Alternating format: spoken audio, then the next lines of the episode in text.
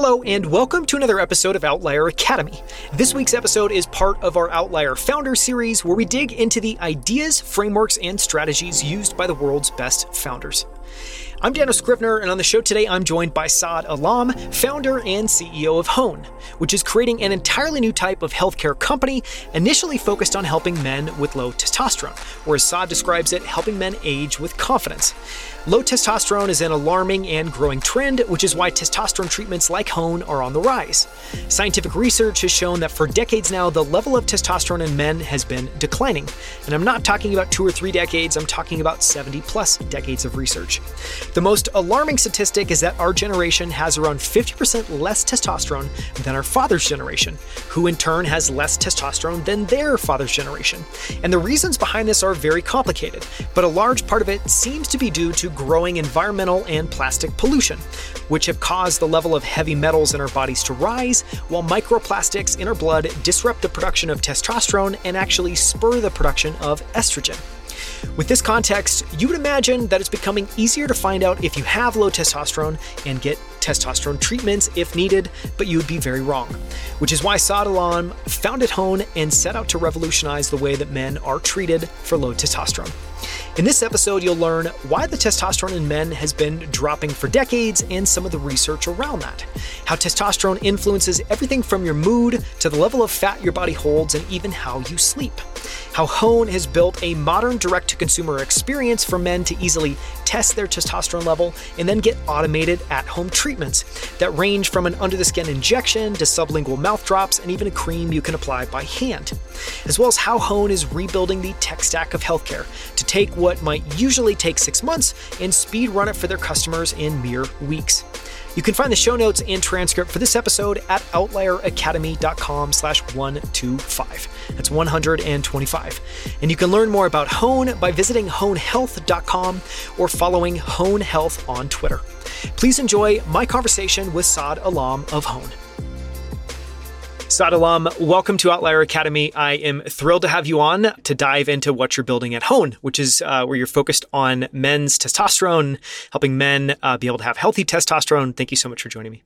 Yeah, I couldn't be more excited to talk to you and your audience, Daniel.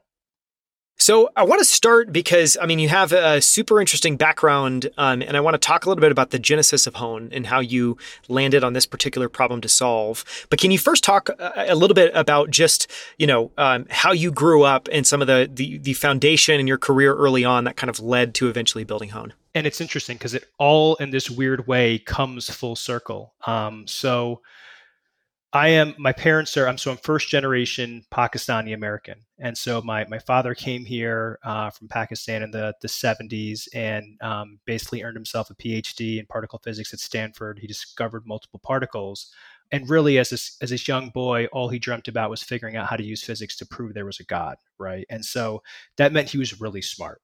And he brought my mom here, married her, made her get an education when she didn't want to, and in our house, the thing that was important and only important was how are your grades? Oh, you got a 98? Why not 100?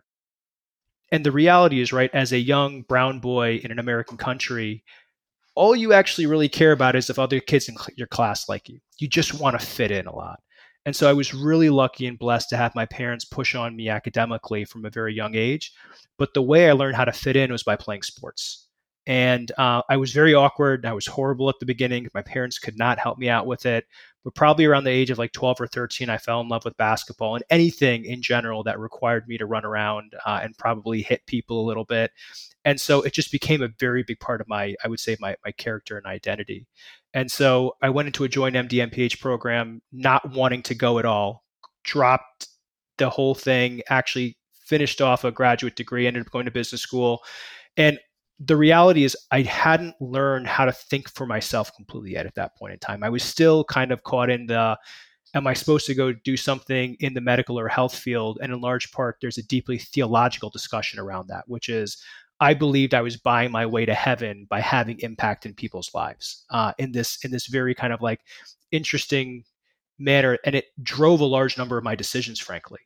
And so I went into a pharmaceutical company. I was responsible for a $4 billion brand's marketing. Um, and frankly, when I got there, it was the wrong job for me. I had to take a, a, a, drug that had recently been hit with a $2 billion fine by the FDA and figure out how to market it. It wasn't what I thought I was setting out to do. It wasn't altruistic, but God, was it a really good learning experience. Um, and eventually went to another healthcare startup. And then I, I built a company.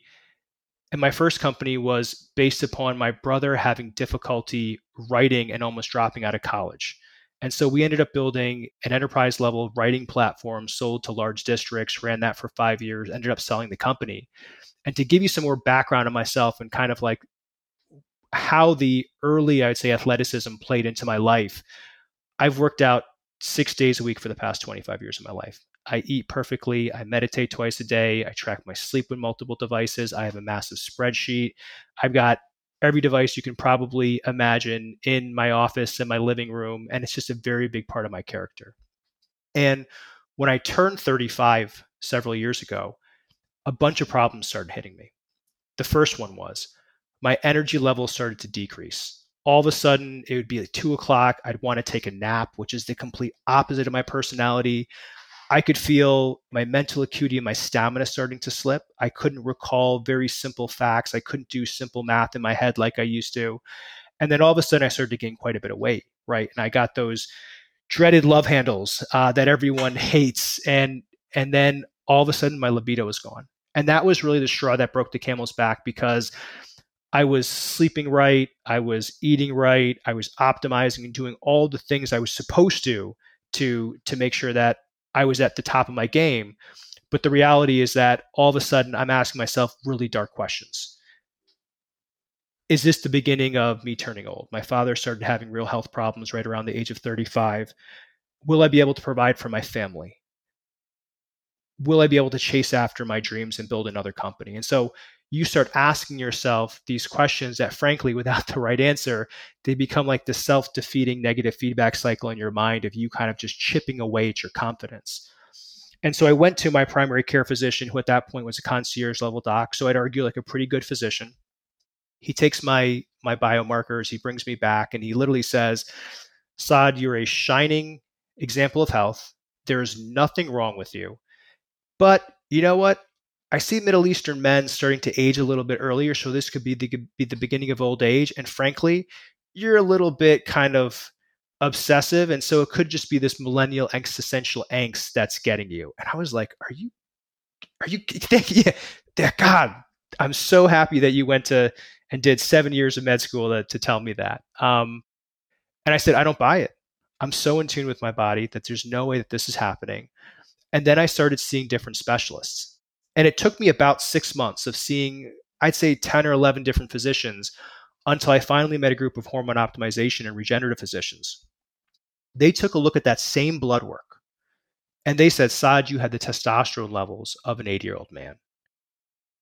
Now, on one hand, you're completely relieved because you're like, yes, I know exactly what the problem is. On the other hand, you hear the T word and you have these images of Frank Thomas or these late night infomercials. And so you say to yourself, wow, well, I don't know if that's the boat I want to be in. Now, the thing they said next gave me a lot of comfort. They said a large majority of our patients are younger guys just like you. And that kind of set this tripwire of going, well, that doesn't make sense. Why are there a bunch of 35 year old guys running around with hormone problems?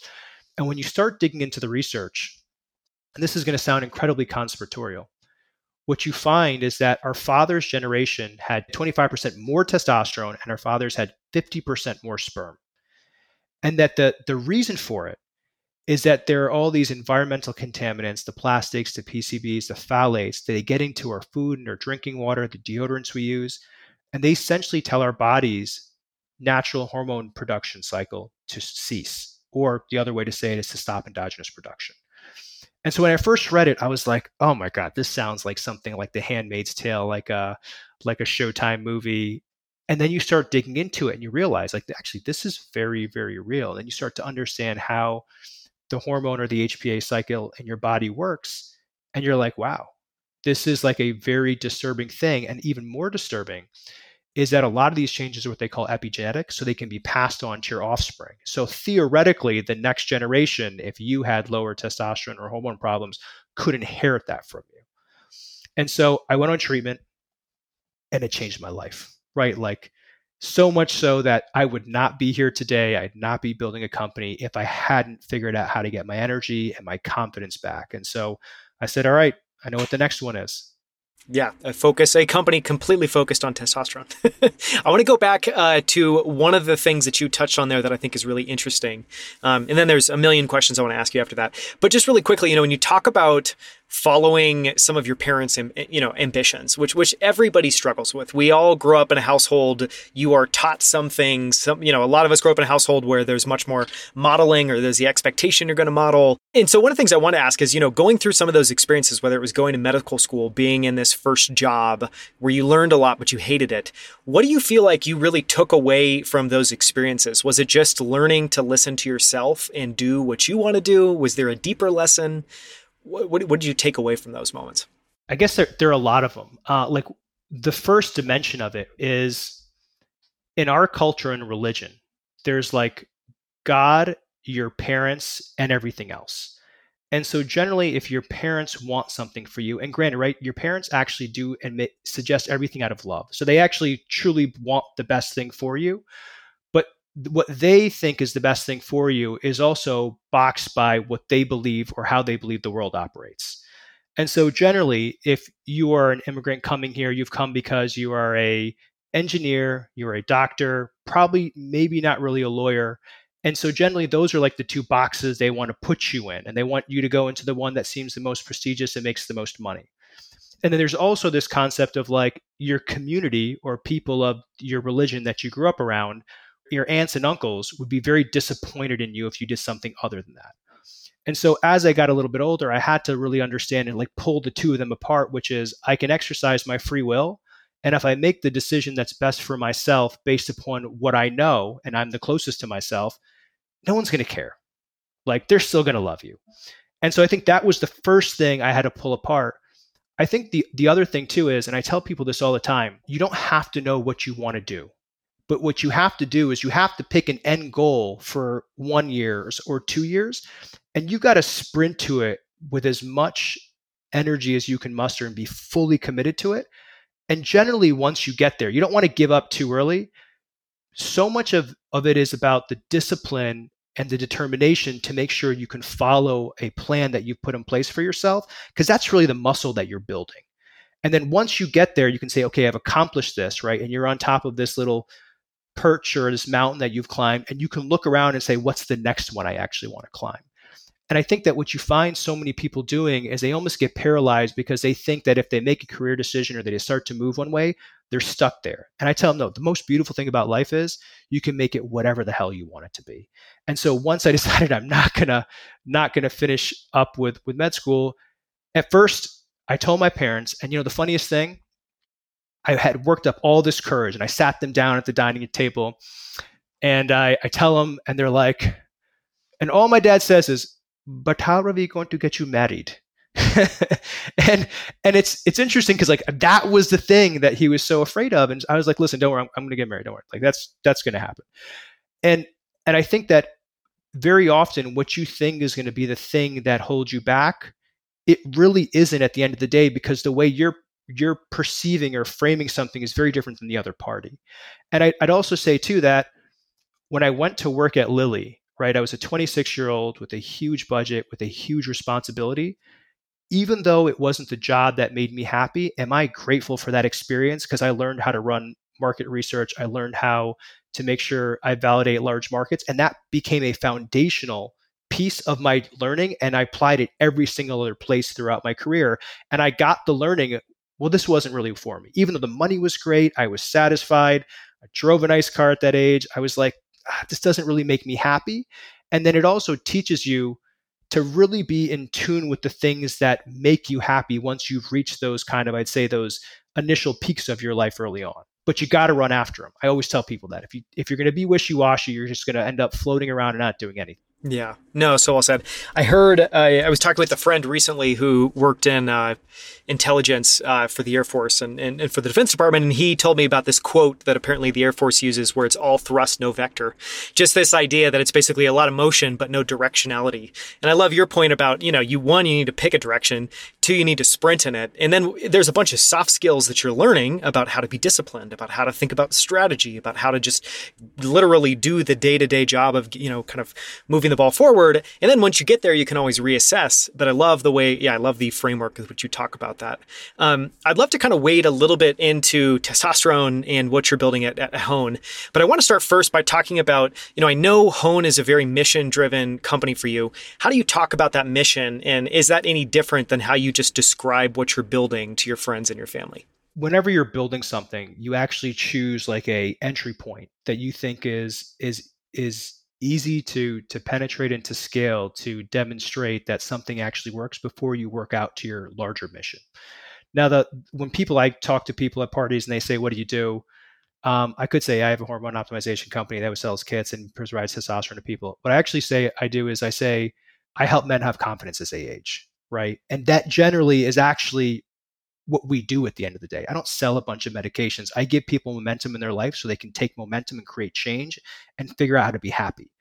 And I would say like the other very real undertone of the company that's beginning to come out I believe we're about the same age, right? And I bet you a lot of our listeners are men or women. I think that we will live until we're 110 or 120. I almost think it is a foregone conclusion. I don't think it's any woo woo.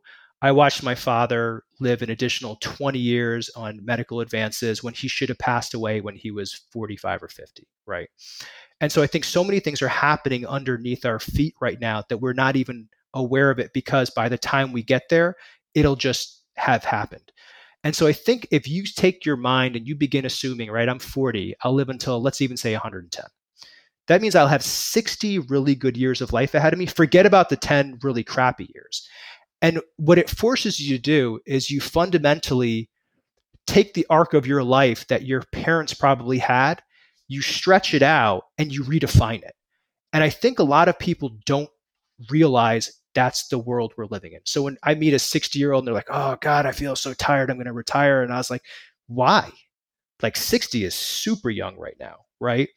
And, and when you can make the shift, it's almost like being given a gift. And what I mean by that is at the age of 40 now, right? I feel like I'm in my 20s.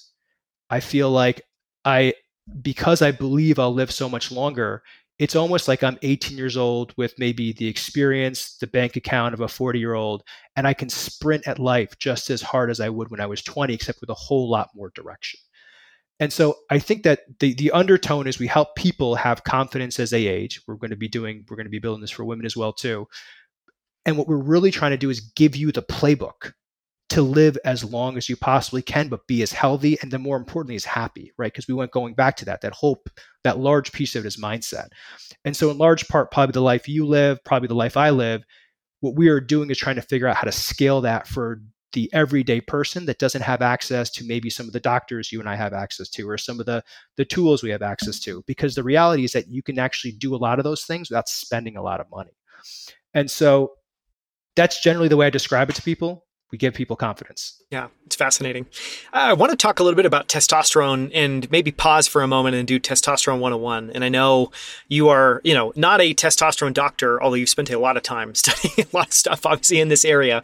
The question that I wanted to ask was if you could kind of just lay out what testosterone is and why it matters. Because obviously, you talk about confidence. That would, you know, I assume that that would be the meta benefit you get by having, you know, healthy levels of testosterone. But, you know, I also know that when your testosterone's low, it leads to low energy. That obviously, you know, shows up in extra fat stored on your body. You can work out less. You have less intensity during physical activity. So, talk like, why is that? And maybe frame up a little bit of what testosterone is and how it works. Okay. So, let me actually let me describe the problem we solve, and then I'll talk about how testosterone works in a biological perspective and even how it mechanically works in your body. So, first thing is, right? Most people believe that when guys are coming to us, they're saying, I want bigger muscles and I want better sex. Those are all positive benefits. But the reality is that guys are coming to us and they're saying, I can't get on the ground and play with my kids anymore. I can't have a real relationship with my partner or spouse because I can't sit down and have the patience to have a real conversation. They say I can't earn more money for the people I love because I can't go to work and focus so I can get that promotion. Right? So these are like deep identity based issues that our guys are coming to us with. Now, that being said, there are testosterone receptors on every one of the cells in your body. And testosterone works differently in different cells. But maybe the punchline is if you have low testosterone, you have energy problems, you have focus problems, you gain weight, you can have libido problems. It's highly misdiagnosed as being depressed. So there are a lot of antidepressants given out to men every single year when it's really just a hormone imbalance. Uh, also leads to higher rates of dementia if you have low testosterone. It leads to more brittle bones. And so the most interesting research that's come out recently is that previously what people thought is that if you take testosterone, you have a higher chance of cardiovascular disease. The more recent research is showing if you are hypogonadal, that is the, the clinical term for having low testosterone, and you take testosterone, you have fewer comorbidities, you have fewer cardiovascular events, you have lower rates of diabetes, lower rates of depression. And so the most important thing to think about is if you think about like the energy and vigor you had in your 20s, and then by the time you get into your 30s, it slows down just a little bit, but just subtly, not not in a very real way. And then by the time you hit your 40s, your 50s, you really feel like you've started to kind of lose that extra step. And that extra step can manifest itself in so many different ways based upon your personality. You have to start thinking to yourself, if I wanted to feel like I did when I was younger, I would probably want to replace this hormone. Now, let me give you the, the, the, biology lesson. And I'm very happy you pointed that out. I am not a medical physician, and so this is not uh, this is not clinical physician advice.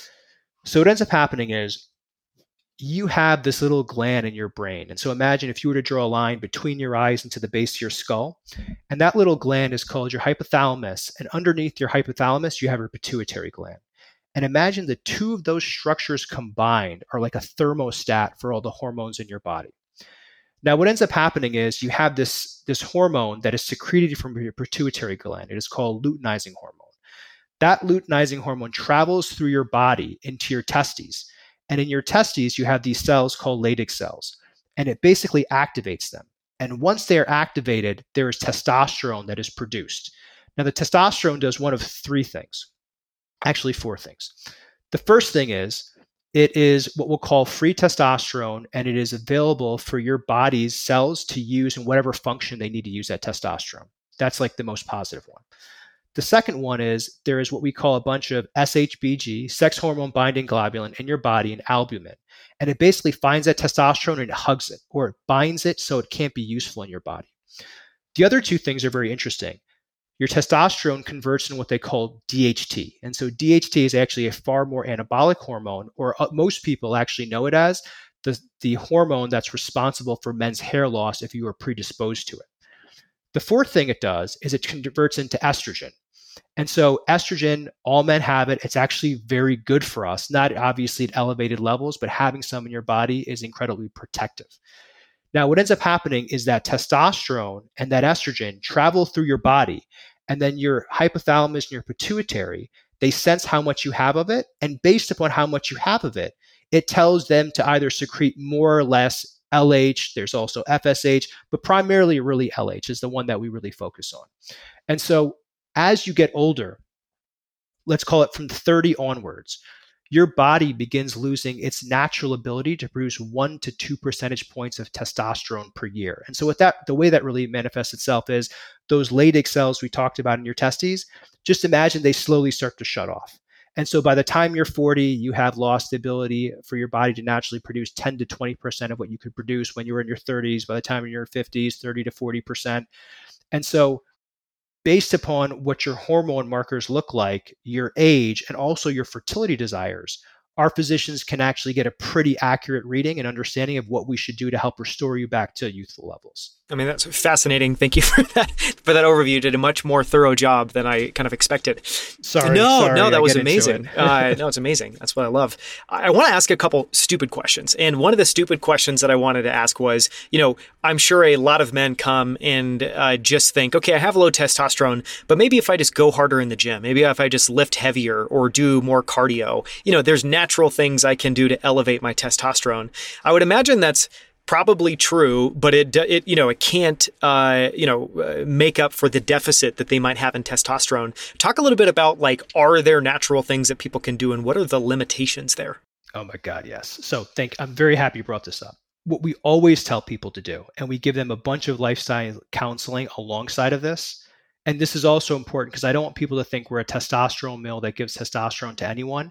You actually have to be clinically proven to have testosterone deficiency in two separate occasions in order to even qualify for a treatment. And so there are a bunch of guys up, out there that are upset that we don't qualify them because, frankly, they don't qualify. But this is important. These are going to be the simplest things you can do to make sure your testosterone is optimized. Get seven to eight hours of sleep. Don't smoke. Don't drink. Cut the excess sugars or refined carbohydrates out of your diet. Don't play on your phone too much before you go to sleep so there's not excessive blue light until late more late hours of the morning because that disturbs your circadian rhythm which doesn't allow you your body to, to heal as well. Make sure you drink enough water every day. Exercise. Do stress management. If you want their supplements like fenugreek ashwagandha are they an absolute silver bullet no, not at all. But will they help your body naturally improve it? Do they have research backed efficacy studies to demonstrate they work? Yes. Also, very important to understand that, Daniel, what your body may need versus what my body may need to naturally improve our testosterone levels, very different based upon the individual. And another easy one uh, if you haven't been doing compound exercises, squats, deadlifts, or bench presses that activate some of the bigger muscles in your body, you probably should because those can also help improve your testosterone levels naturally. The limitations are there are a couple limitations. First one being is if you are one of those guys that has very low LH levels because maybe you live in an urban area, there's a ton of pollution, and they've naturally been depressed because there's kind of so many of these estrogenic plastics running around in your body you can do a lot of those things, but it's really not going to improve it the way you need to because there's probably some medical intervention that's necessary. The second way that's also a little bit harder, let's say that your body's Leydig cells have started to shut off a little bit prematurely or they're accelerated due to your genetics. No matter how much of that stuff you do, there will probably always be a deficit. And in those cases, you have to take testosterone exogenously. Yeah, it's fascinating. Uh, another stupid question that I would ask is, you know, you talk about when you talk about lose, you know, men losing testosterone and this fact that from the time you're 30 to the time you're 40, you've lost say 30 to 40 percent. You know, it's that power of compounding where it's a small number every single year, but then you multiply that over a decade. It's a pretty big departure. You know, when I hear those numbers, it certainly sounds alarming. That decade by decade, you're losing another third, another third over your ability. Is there any? Are there? Is there anything negative about having elevated testosterone levels? As you age? Because, you know, just at a high level, it sounds like, well, why shouldn't everybody have more testosterone as they age to help with things like bone brittleness, mental acuity, all of those things? There's a threshold, right? Uh, meaning, like, generally, and this is a little bit archaic because it's based upon population studies that also are kind of looking at bell curve distributions, but generally, a healthy testosterone level is between 900 and 300 nanograms per deciliter regardless of age. That's not a true, it shouldn't be a true statement, but that is a true statement according to the medical community. And so some guys will naturally run at 1200. Some guys will naturally run at 1800. Some guys may run at 2000. I met a guy at a conference that ran at 2100 naturally, right? And I think that one, you have to understand what is the trend line of your life did you normally run at 2100 and now you're running at 1200 that's a 900 point decrease. And for you even though you're above the threshold it's probably unhealthy. Or i would say it's you're you're feeling the effects of low testosterone and you should be elevated versus someone else might naturally run at 400 and if you took them from 400 to like a 12 or 1300 you probably put them into a little bit of a red zone. I want to make sure that i say that there's there's a gray area here based upon the individual if your testosterone level is too high, it can actually present some longer term healthcare problems if they're not supposed to be there. And when I say not supposed to be there, once again, you have to look at the trend line and think about where you were previous in your life. There are certain side effects, right? And this is really important. A lot of what we spend our time doing, we are we kind of like call ourselves the most conservative clinic out there. About 15 to 20% of guys, they have an elevated hematocrit number after they take testosterone. It is the overproduction of red blood cells. Now, one could say that doesn't seem like a big deal because when you live in elevated parts of the world, you have more red blood cells. They help you carry more oxygen. That's actually what a lot of runners do. But the problem is when you have a elevated hematocrit level, you theoretically could have more cardiovascular events or if you had an operation you could bleed out a little bit easier. And so I'm one of those guys every 6 months I have to go donate a liter of blood, right? And that's the easiest way you solve it and that would kind of be like the biggest issue which is you if your testosterone levels are elevated too high for a prolonged period of time there could be some real cardiovascular events that could happen. Yeah. I want to ask uh, maybe one more question, then talk a little bit about the patient experience for someone going through Hone. But the, the question that I want to ask was, um, you know, are there any, just to ask the, again, it's probably a stupid question, but I, I want to ask all the kind of inverse questions. So we talked about, you know, having healthy testosterone and obviously some of the issues that can come if it's more, you know, if it's some of the risks of being more elevated. On the flip side, are there any benefits to being low testosterone? and I know it's a dumb question. I'll say this. I actually don't think I can speak intelligently, or I would say fact based, on whether having low testosterone is good. But what I can say is if you have low testosterone, let's say you're underneath that 300 nanograms per deciliter threshold, but you do not have symptoms, meaning you don't have low energy, meaning you don't have libido problems, meaning you, you, you can focus fine, you shouldn't worry about it. And it's really important that people don't just chase the number that the physician is giving you, that they kind of holistically take a look at what's happening with their life right now and think about is this something I actually want to spend time optimizing if there's no problem? There's no problem, there's no problem. And I'll, I'll maybe even use myself as an example. I learned that I had a testosterone level of about 180 nanograms per deciliter, which is very, very low. I went to 400 on my first go around using a fertility drug that naturally increased my testosterone level. I felt good, but I felt like I could feel a little bit better. And that's so much of what we do is helping people think through the qualitative aspect of this. I then went to 600. I felt absolutely wonderful. And then I said, Doc, fuck it. Let's go to, let's go. Sorry, I shouldn't have swore. No, you go for it. uh, okay, good. I said, let's go to 800. Then let's go to 1200. And the problem is, the higher I went, I had to be very honest. I just felt overstimulated and I didn't like it. And so, interestingly, my sweet spot is between 600 and 650. And that's where I keep my testosterone because after two years of playing with it enough, I said that's where I want to be and that's where I feel more comfortable. Yeah, it's so interesting. Um, so, I want to talk about kind of before we go any further, pause for a second and talk about the patient experience of Hone. Because so we've, you know, we've talked about obviously just a couple of assumptions that may not be true. So, you can push back on these. But I'm guessing people are finding out about Hone thinking, well, maybe I have low testosterone or I think I do. Maybe I have some of these symptoms. I have I'm, you know, mentally foggy. I'm starting to get, you know, a little bit more fat on my body. I'm not super confident.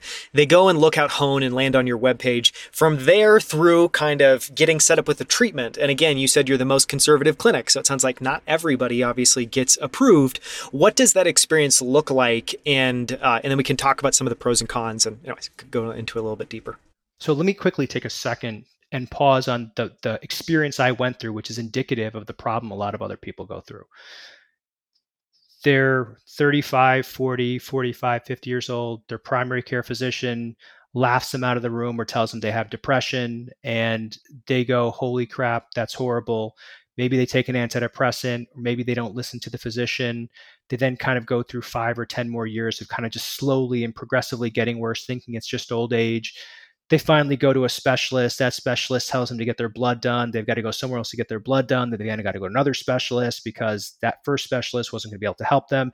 And they kind of ping pong around the healthcare system until they finally find someone that says you have low testosterone but very often they're going to say i won't treat it because they don't get reimbursed enough and so you end up at a testosterone clinic right? All the things that are wrong that, about the medical, all the, all, current medical system. all the things that are wrong there's no coordination of care. There's no one that's really looking over your back to make sure that you get the best care. And then what ends up happening is if you go to a testosterone clinic or even your physician's office you're going in generally every single week or two times a week for a shot. Just a horrible experience it takes a ton of time so the way we do it is you basically purchase a kit from us for $45. Kit goes out to you, you prick your finger and you're going to give us 8 drops of blood on what looks like a fancy piece of filter paper.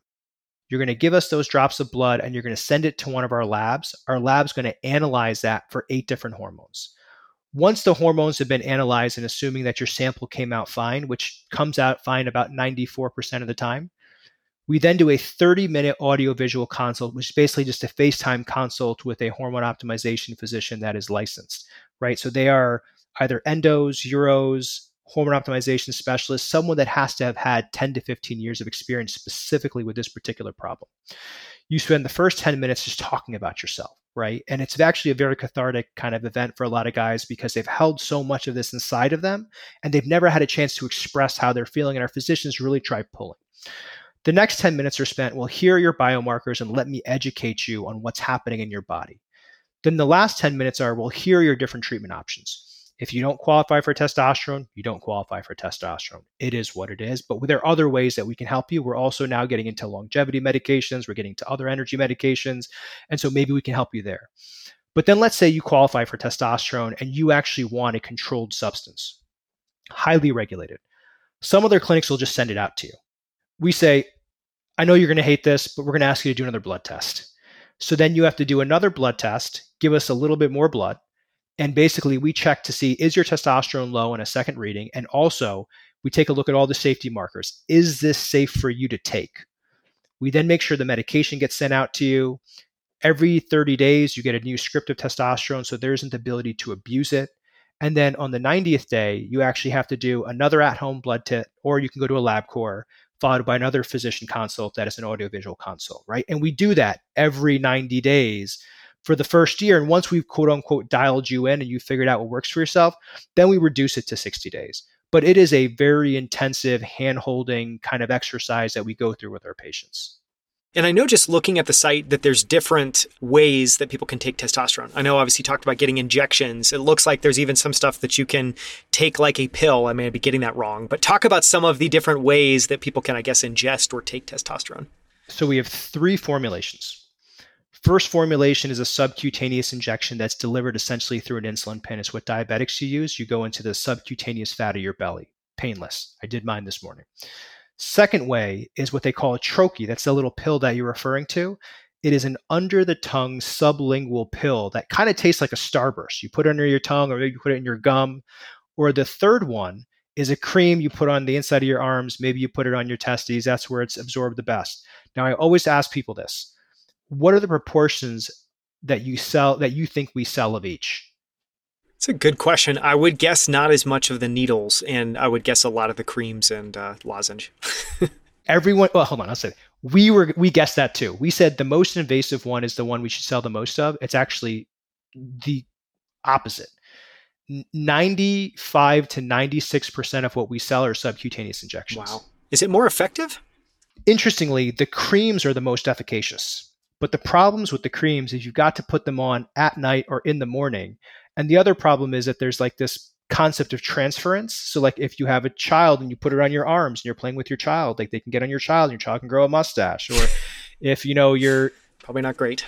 I, well, yeah, when you have a four-year-old running around with a full beard, uh, sometimes your wife could grow a mustache as well too. Uh, if you if you have a partner, it's probably a little bit different. You probably want, want everyone having more testosterone, but most guys opt for the injection because it provides the single most stable concentration in your blood, and you only have to inject usually once a week, sometimes twice. But really, with those insulin pens, you don't really feel it.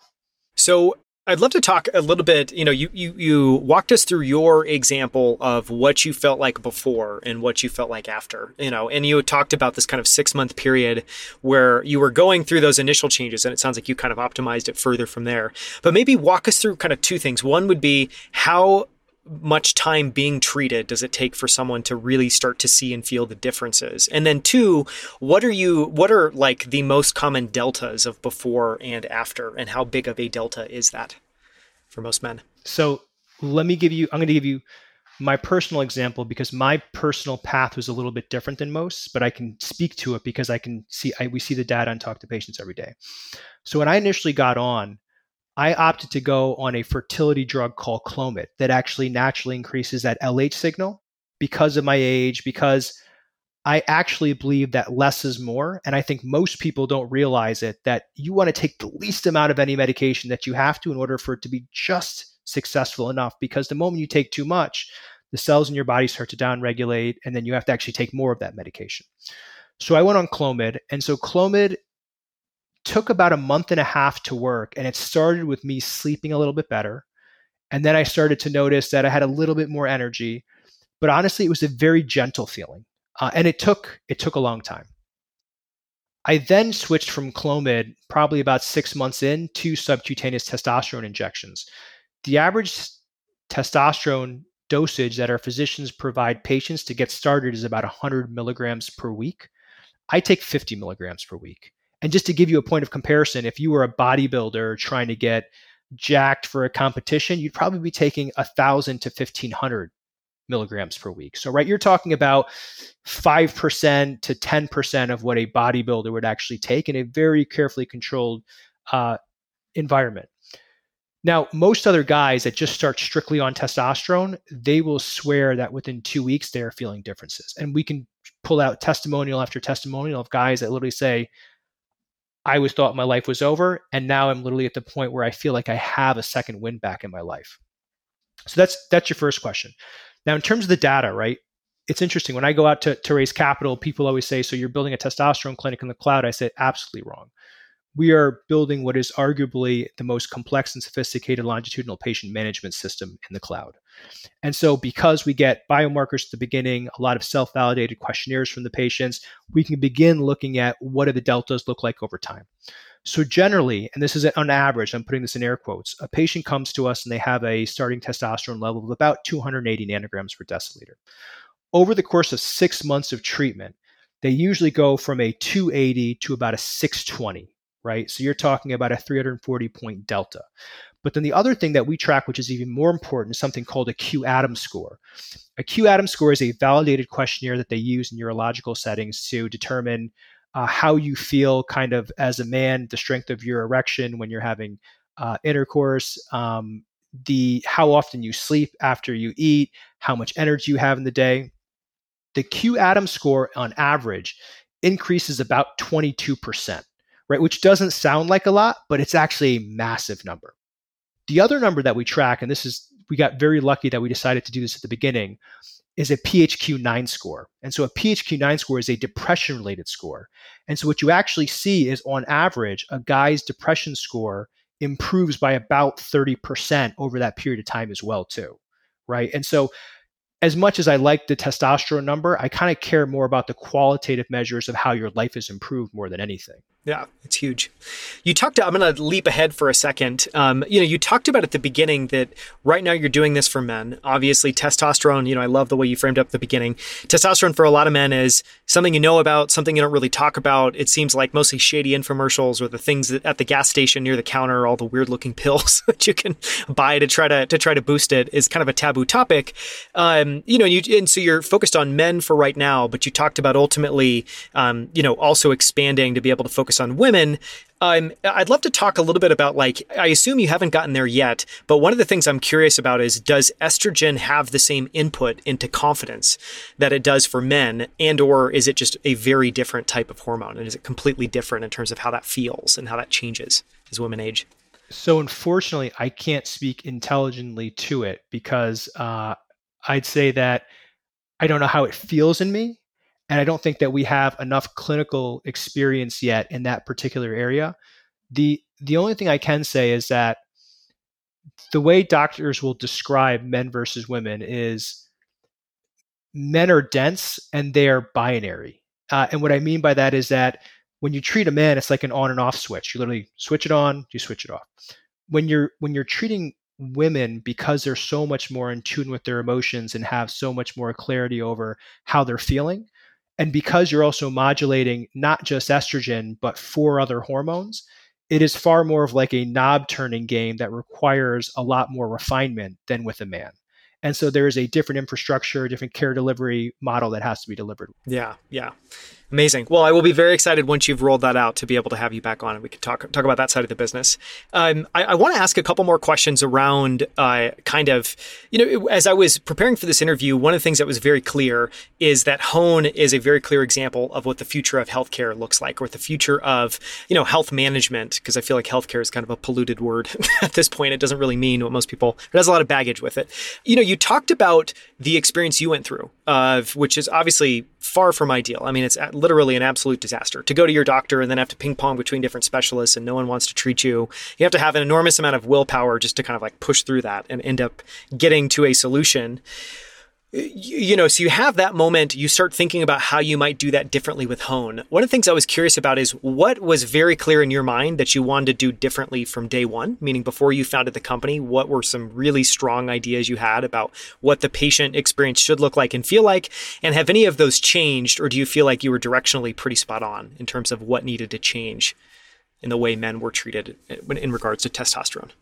I think that the biggest problems we sought out to solve were as a as a busy adult it is very difficult to go to multiple places and to coordinate all the different care that you are getting right? I would argue that just frankly the time you spent driving to a physician's office waiting in a physician's office speaking to them and granted right when you speak to them these are 3 or 4 minute conversations you're out the door you've got to go give your blood somewhere else. You're waiting for that result to come back because the doctor wants to get reimbursed more. You're going back to the office to have that consult. If you're going to a specialist, you're then getting a specialist recommendation. You're then waiting two or three weeks, maybe a month for a specialist appointment if they're even taking new people. And you got to get there right. The whole cycle repeats itself.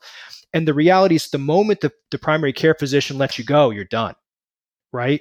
And so if you were to call your primary care physician and say, I have a question, they'd be like, I just saw 300 patients today. Like, what am I supposed to do? 300 is being crazy. Like, realistically, like I saw 150 patients. Like, I sort of kind of remember you.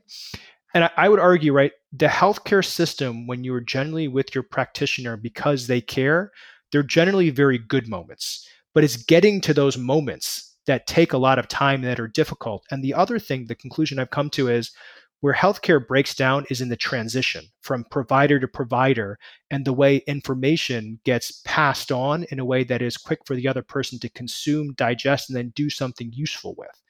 And so, what we really sought out is we said we want it to be the most inconvenient experience so you can do it while you're in the comfort of your home. You don't have to go into a physician's office.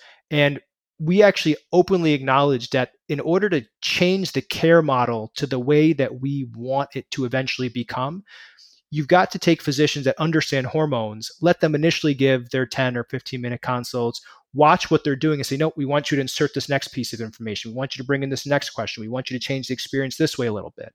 And I'm, I'm very lucky because the team I have, my co-founders are all kind of like, I'll say, have scaled companies, very large, all have healthcare experience, care deeply about it, and we're all consumers ourselves of it. And so a large part of what you're going to see, or you're going to see how you're going to see the company evolve is right? We just started adding longevity medications, which most physicians don't know how to prescribe. Uh, we're focusing primarily on how do we give you more energy, right? So you can do something useful with it. And the next kind of bolt on is people think that testosterone is a very easy and linear therapeutic category to treat, right? I go get my blood test, I get my meds, I get my next blood test. It is arguably the single most difficult telehealth business to build, bar none. I know them all inside and out. And it's because of the at home testing component, making sure you get the patient to be compliant, sending controlled medications, titrating every 90 days. It is an absolute mess that we've spent $2 million building a custom EMR just to make sure we can handle patients. Now, the beauty of it is, once you spend two years going through the difficult process of figuring out all the paper cuts of the business and fixing them with a technological solution, you then say, okay, what's the next therapeutic category that's really hard and how do we combine them? And so the next one we'll go after is thyroid, right? Another eight biomarkers. Then it is medically assisted weight loss. And so, really, the way healthcare should look is Daniel, you come in as a patient, right? You're not a medical professional. We can't expect you to be. All you can tell us is tell me how you're not feeling good. Well, I'm feeling tired. I'm feeling like I'm a little bit depressed. Maybe I've got a BMI that's three points higher than it should be. I'm carrying some fat around my waist. And it should be our job to say, okay, normally you'd have to go to six different specialists to go treat those problems.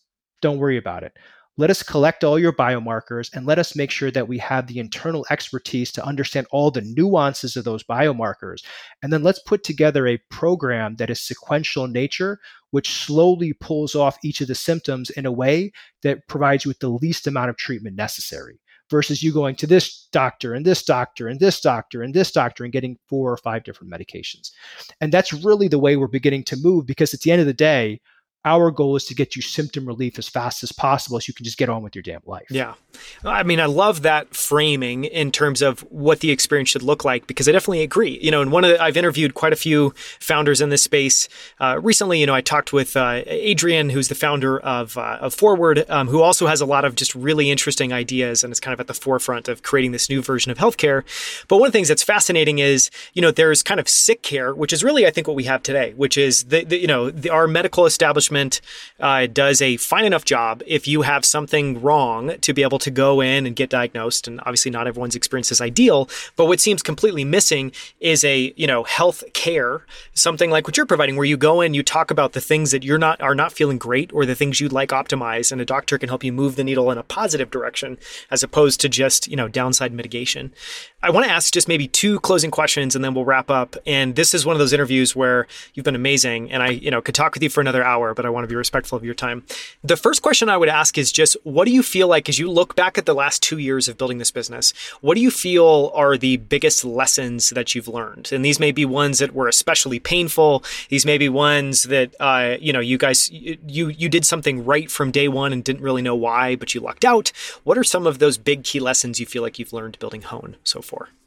If I had known how difficult this business was going to be to build going into it, I probably I don't know if I wouldn't have built it, I would have thought a lot harder.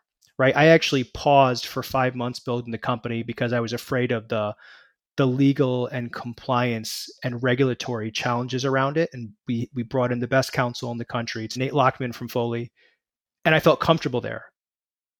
But what I I think we got lucky. And honestly, there's so much luck in this journey. One of my co founders, he specializes in building, I would say, very complex software for really, I'd say, difficult businesses. And what we had to spend so much time doing was being part of the business ourselves on a daily basis, helping with the patients ourselves directly, and basically making sure that as we learn how to do something manually, and right there is something we would do 1500 times manually, you then build the technology solution and then you got to test the hell out of it and then build the next manual thing. And I think that a lot of people, when they come into telehealth, they think, oh, I'm just going to go pull an EMR off the shelf. I'm going to use someone like TruePill to get my meds and I'm going to paste it together via API. I'm just going to push patients through the experience and spend some money on Facebook. That's not healthcare. That's bullshit. I, mean, I don't mean to say that like that. Like they're providing good, they're providing good and they're helping patients. But the reality is that you're not creating anything that's differentiated that's going to stand the test of time and someone's going to come eat your lunch because you haven't done anything different that's difficult. And I'd say now going through it, when people tell us they're coming, they're going to build a testosterone company, I say, listen, God bless you. Go for it. Like you have no clue what you're signing up for. And I think it was really having founders and a team that is so mission driven that we were like, hell or high water, we're going to figure this thing out. I'll tell you, there was a, there was a time when we were selling a lot of testosterone during COVID. And our pharmacy came to us and they said, You broke us and you're like, what do we mean we broke you? And like, well, we can't sell you any more testosterone because we've never had someone order so much this quickly. And we're like, why didn't you tell us that before? That's that's crazy. And they're like, well, we didn't know. And so here you are about to run out of testosterone. You've got like at this early point in time, 1500 patients. You're like, shit, how do I, how do I solve this problem? And everyone just jumped in. They picked up the phones and we called 1500 patients, apologized profusely, found another pharmacy, and then finally got the products to them. And I'd say the other really important thing is if you truly are dedicated to patient care, the single most important insight that we've realized is all you have to do is get your patients medications on time every single month. Nothing else matters. I'll tell you, nothing else matters. And during COVID, and when you're scaling at a relatively rapid clip, it's really hard to do perfectly. And so, what I would say the other thing that we learned the hard way is you can't just have one supplier, can't just have one EMR, can't just have one blood testing lab you've got to create redundancy in your business and you've got to figure out how to shift the redundancy relatively fast and you've got to create a culture that actually is capable of doing that um, and then i'd probably say like the other thing that i wish we had known going into this is that when you have a business that has multiple blood tests and requires them every 90 days, assume each of those trans- transitory points are a funnel in themselves. And you need someone to babysit each one of those funnels and make sure they're helping patients get all the way through because that's where you actually can lose the entire business. So that'd probably be the other really big learning that we got. Those are amazing. Uh, final question would be, you know, just to so we talked about the lessons you learned uh, as a business. I would love to talk about the lessons that you've learned as a CEO. You know, this is your third company that you're building with Hone. Um, it sounds like it's probably the hardest in terms of challenges that you've taken on. What do you feel like you've learned, and how have you grown building this business over the last two years? I'd say that the first company I built, I wasn't secure enough with hiring people that were better than I was, and I didn't actively seek them out. And when people say like a good CEO basically works himself out of a job and spends 30 or 40% of his time recruiting, I thought that was like a cute kitchen magnet that really probably wasn't real. Um, and the reality is like it actually couldn't be more true. And I think that the the way I've grown is I've been really grateful and blessed to have like an unbelievable founding team. And these guys are all killers. And then the next next category, I'd say like next crop of talent we brought in, all super mission driven. They cared about the customer so much. And frankly, like when I find someone that's smarter than I am, that's more intelligent, and I think that can do a great job, I beg them to come work for us. And the other really important thing is I make sure I'm really involved strategically. I've got my I've got my hands in everything at the beginning, and the moment I realize they're good, I pull back, eh, pull back and say, "Go ahead, do it, and let's make sure that we we have a conversation." And I'm deeply operational with the next problem we're solving, and that's kind of like I'd say that my work style is is I want to make sure I understand the business. I can do it myself. I'm going to find someone better than I am, staff it up, and then move away and make sure you keep an eye on it. I say the the other thing too is I don't think that I was ever so intentional about a culture. And when we transitioned into this kind of like post COVID world where everyone was 100% virtual, it was unclear to me how we would create a group of people that cared about the same thing. And I think we spent a ton of time and effort figuring that thing out. And, you know, I'll say that this week was probably the single most important proof point of that, where my father unfortunately passed away about 10 days ago. And so it was the first time I actually just stepped out of the business. I said, look, I got to handle my family stuff. I want to honor my father the right way. I want to make sure my mother is happy. My brother sees a good example. And I said, guys, you just got to take care of the shop. Right. And I came back 10 days later and the damn thing's running better than when I left it. so I'd say like that is that is two the two most important things in learnings I think I had. I mean, all the other operational stuff and right, like I could sit here and say I'm really smart. I'm not. Honestly, it's like I just got really intelligent people that have helped us build the business. It's the perfect note to end on. Uh, this has been so much fun, Saad. I mean, I know that this is one of the interviews that I'm going to be playing back. And I mean, so many of the ideas you shared, the little quotes, um, have been amazing. So I'm deeply grateful for the time. Thank you so much for coming on Outlier Academy. Yeah, Daniel, thank you so much. I appreciate you and all your listeners for giving me the chance. Thank you so much for listening. You can find the show notes and transcript for this episode at outlieracademy.com slash 125. It's 125. And you can learn more about Hone at honehealth.com or by following Hone Health on Twitter. At outlieracademy.com, you can find all of our other founder interviews profiling incredible companies like Forward, 8 Sleep, Varda Space Industries, Common Stock, Superhuman, Primal Kitchen, 1 800 Got Junk, and many more. In every episode, we deconstruct the ideas, frameworks, and strategies they use to build these incredible companies. You can find videos of all of our interviews on YouTube at youtube.com slash outlier academy. On our channel, you'll find all of our full-length interviews as well as our favorite short clips, usually about 8 to 10 from every single episode, including this one. So make sure to subscribe. We post new videos and clips every single week. And if you haven't already, make sure to follow us on Twitter and LinkedIn at Outlier Academy. Thank you so much for listening. We'll see you right here next week with a brand new episode on Wednesday.